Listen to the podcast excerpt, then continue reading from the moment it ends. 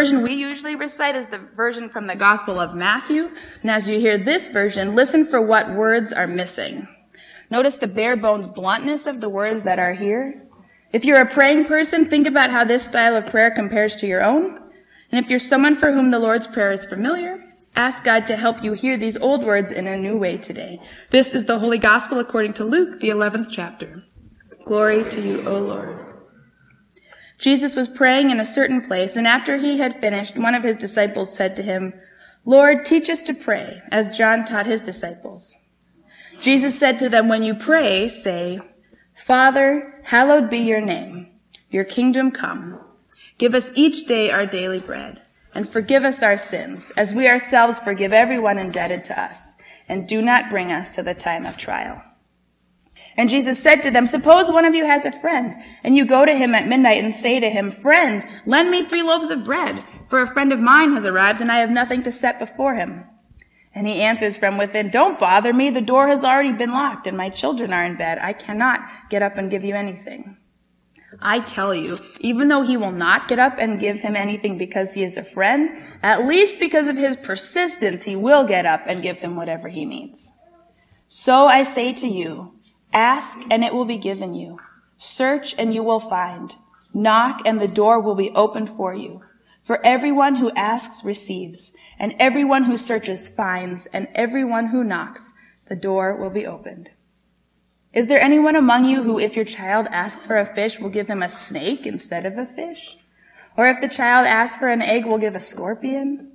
If you then, who are evil, know how to give good gifts to your children, how much more will the Heavenly Father give the Holy Spirit to those who ask of him?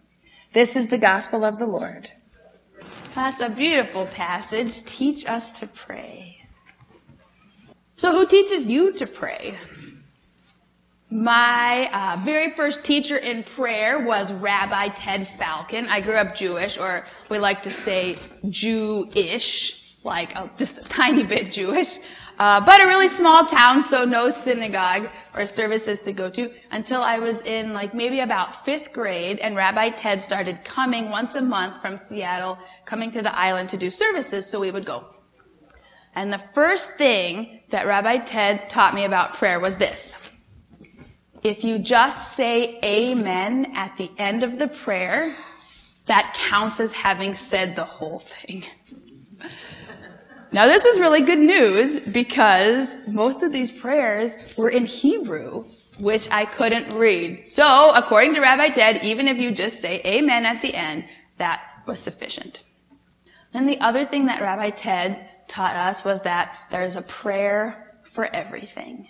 Because in Judaism, there is actually literally a prayer for every single thing. So there's a set prayer for when you start your time together, and there's a different prayer for when you end. There's a prayer for lighting the candles, and there's a prayer for breaking the bread and for pouring the wine. There's a prayer that you say first thing when you wake up in the morning. There's a prayer that's supposed to be the last thing you say before you go to sleep. There's even a prayer for every time you go to the bathroom. Serious. and most of these, they're not actually, they're prayers, but they're a particular kind of prayer called a blessing. And a blessing is a kind of prayer where you are asking God to take something ordinary and make it holy. Make it special, make it more than the sum of its parts. And a blessing is a reminder to us that whatever, whatever we have in front of us, it's not just a whatever it is, it's also a gift. It's a gift from God. So, like, they all start the same. So, like, the blessing for the bread. Blessed are you, O Lord our God, maker of all things, who brings forth bread from the earth. Or there's a blessing for any time you see something beautiful. Blessed are you, O Lord our God, maker of all things, who has such as this in the universe. I, think I'd be too embarrassed to tell you the bathroom prayer from up here, but you can ask me about it later and I will tell it to you. It, it's kind of cool. It's kind of cool. So there's a prayer for everything, a blessing for everything. It's a prayer that makes ordinary things holy and reminds us that everything we have is a gift from God. And if you just say amen at the end, that is enough. Wise words from a wise rabbi. And so then I wonder, who taught Jesus how to pray? it was almost definitely a rabbi. And so I'm imagining someone just like Rabbi Ted, like long white beard, round glasses, sparkly eyes.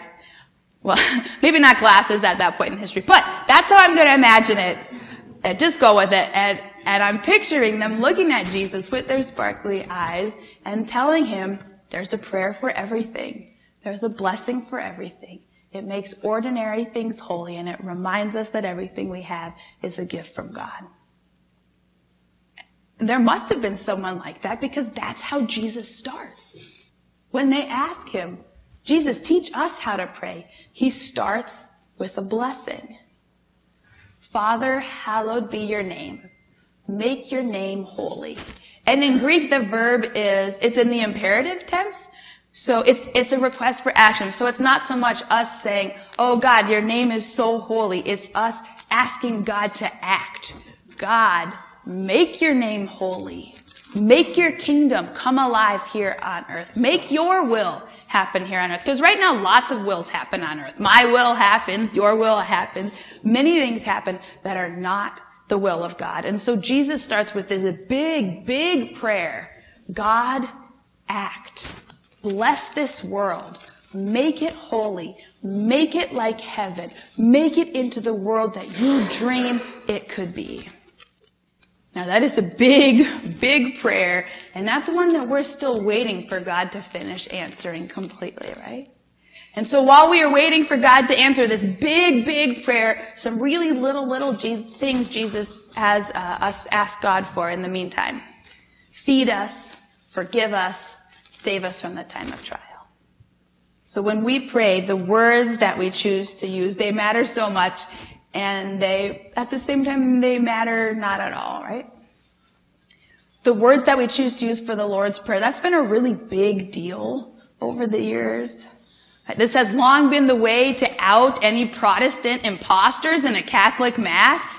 Has this happened to any? This happened to me Friday night. So we're doing a joint wedding, a joint Lutheran Catholic wedding for a unity family.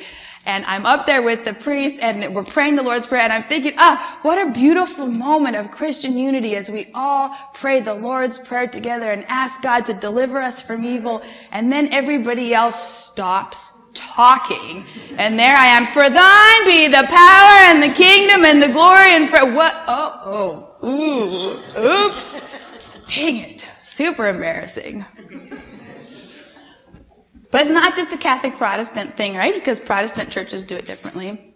I remember once Andrew and I were traveling, so we went to this little country church on Sunday. And as they were welcoming us and introducing us to their church, part of their introduction was, oh, by the way, we're debts people here, not trespasses.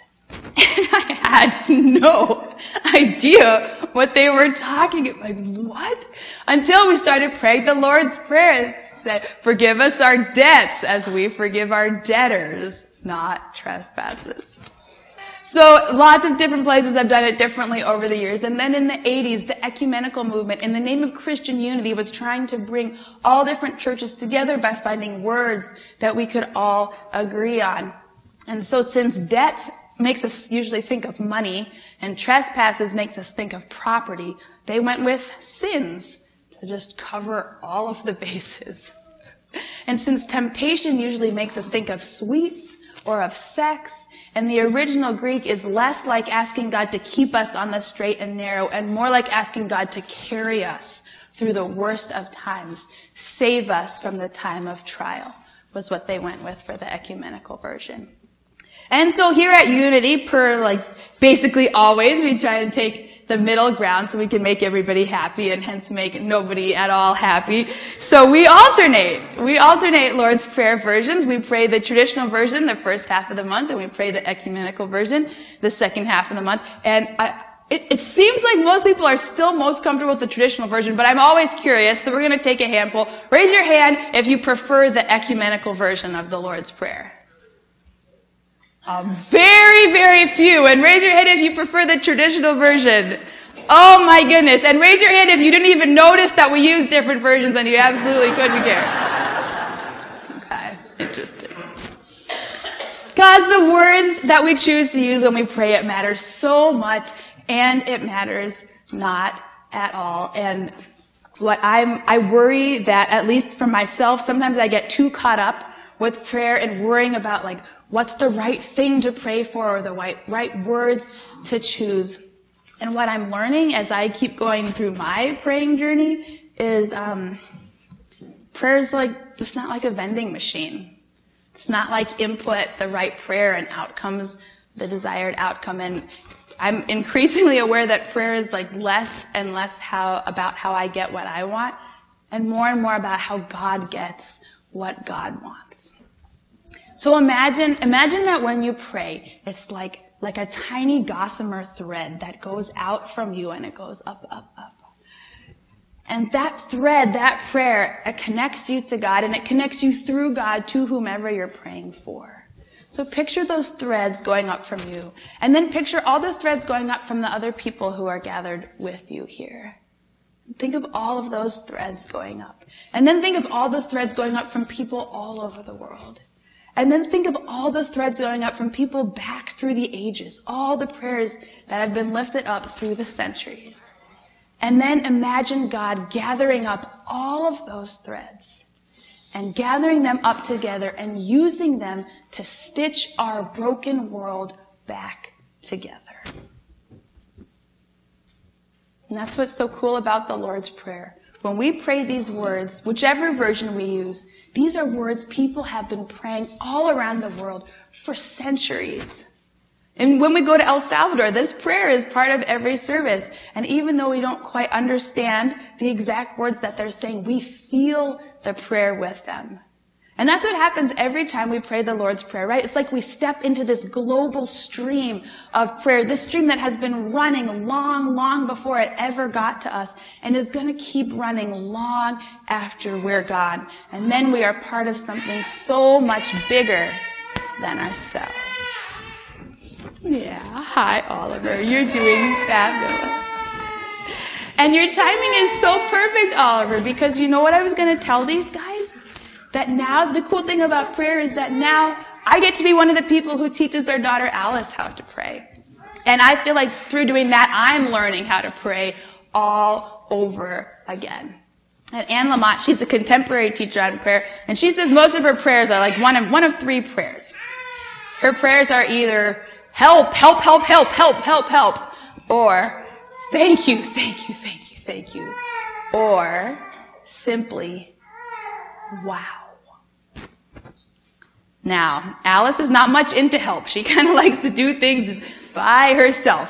And we're working on thank you, but we haven't quite gotten there yet. But Alice, she's almost two, she is great at wow prayers. Wow was one of her first words that she ever said, and she would always kind of over enunciate it, you know, the way kids do when they're still trying to figure out how to form the word. So she would say, ooh, wow. and like everything is wow to this kid. Like everything she sees is wow. It's like there's a truck going by. wow. Or she sees a dog or a cat or a spider. wow or spots the moon, or an airplane, or another baby. wow.